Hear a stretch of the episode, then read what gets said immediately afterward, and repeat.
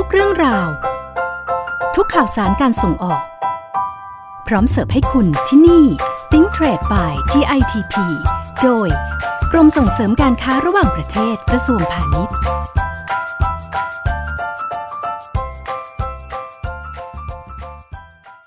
ตอนเจาะลึก Gen Z Gen Y อนาคตตลาดออนไลน์แคนาดา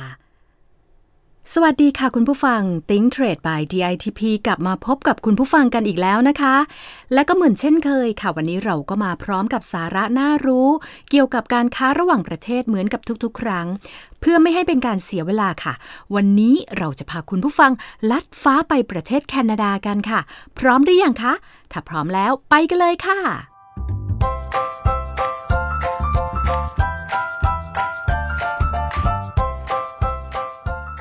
สำหรับประเทศแคนาดานี้นะคะ ถือว่าเป็นประเทศคู่ค้าที่สำคัญอีกประเทศหนึ่งของไทย ที่มีการติดต่อค้าขายกันมาอย่างยาวนานค่ะ ซึ่งสินค้าส่วนใหญ่ของไทยที่ส่งไปขายยังแคนาดา ก็จะเป็นสินค้าประเภทอาหารอย่างเช่น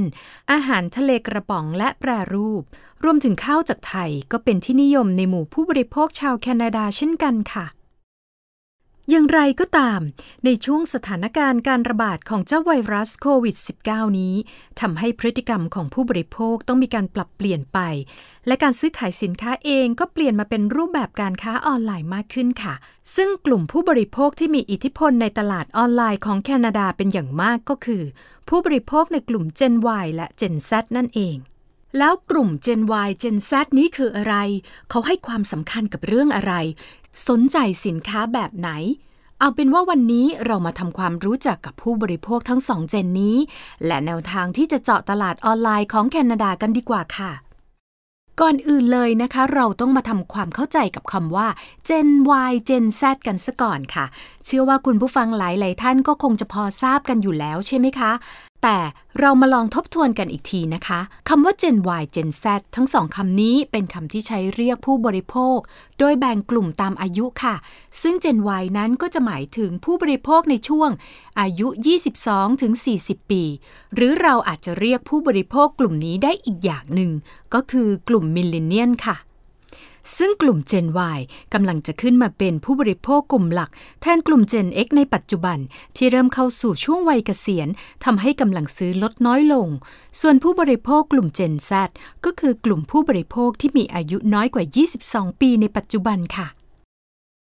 สำหรับผู้บริโภคทั้งกลุ่ม Gen Y และ Gen Z นี้ เป็นกลุ่มที่มีความคุ้นเคยกับเทคโนโลยีดิจิทัล การใช้โซเชียลมีเดียและ online shopping เป็นอย่างดี ดูเผินๆนะคะ ทั้งสองกลุ่มนี้อาจจะไม่แตกต่างกันใช่ไหมคะ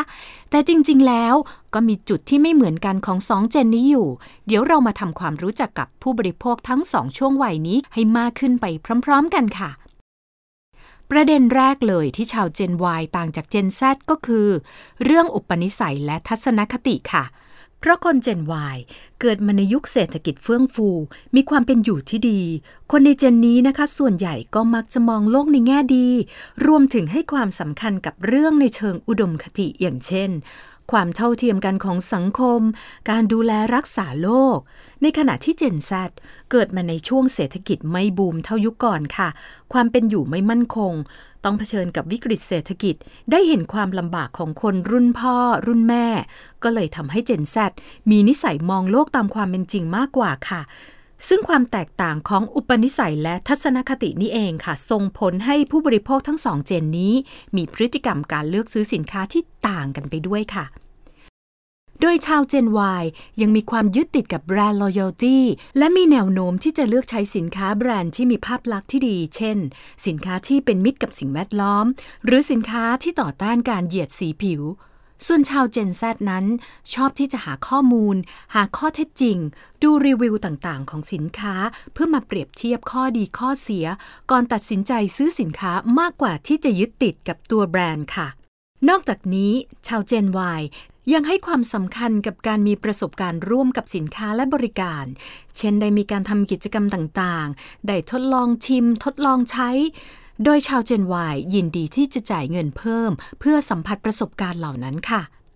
แต่ชาวเจนแซนะคะ จะระมัดระวังในเรื่องของการใช้จ่ายเงินมากกว่า โดยส่วนใหญ่มักนิยมสินค้าราคาประหยัด และนิยมช็อปหาดีลสินค้าโปรโมชั่นทางออนไลน์ค่ะ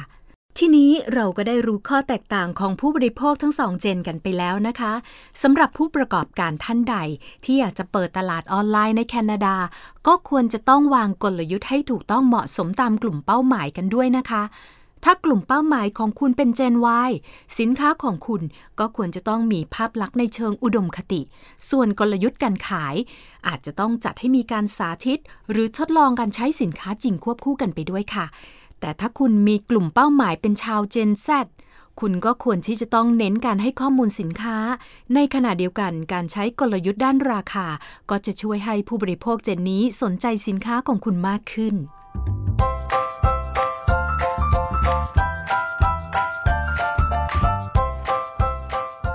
นี่เป็นเพียงแค่ข้อมูลเบื้องต้นสำหรับผู้ที่สนใจ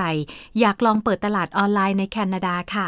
ส่วนท่านใดที่ต้องการข้อมูลเพิ่มเติม ก็สามารถคลิกเข้าไปได้ที่ www.ditp.go.th รวมทั้งช่องทางโซเชียลมีเดียอื่น ๆ ของกรมส่งเสริมการค้าระหว่างประเทศ ทั้ง Facebook YouTube หรือจะโทรกันเข้ามาสอบถามที่สายตรงการค้าระหว่างประเทศ 1169 ก็ได้เช่นกันค่ะ หวังว่าข้อมูลในตอนนี้นะคะ อาจจะมีส่วนช่วยจุดประกายให้ผู้ประกอบการกันได้บ้างนะคะ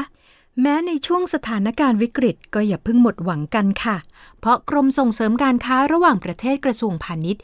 ยังพร้อมเคียงข้างสนับสนุนผู้ประกอบการไทยเสมอ DITP always beside you ค่ะ แล้วกลับมาพบกับ Think Trade by DITP ได้ใหม่ในโอกาสหน้าสำหรับวันนี้ต้องลากันไปแล้วนะคะ สวัสดีค่ะ Think Trade by TITP โดย กรมส่งเสริมการค้าระหว่างประเทศกระทรวงพาณิชย์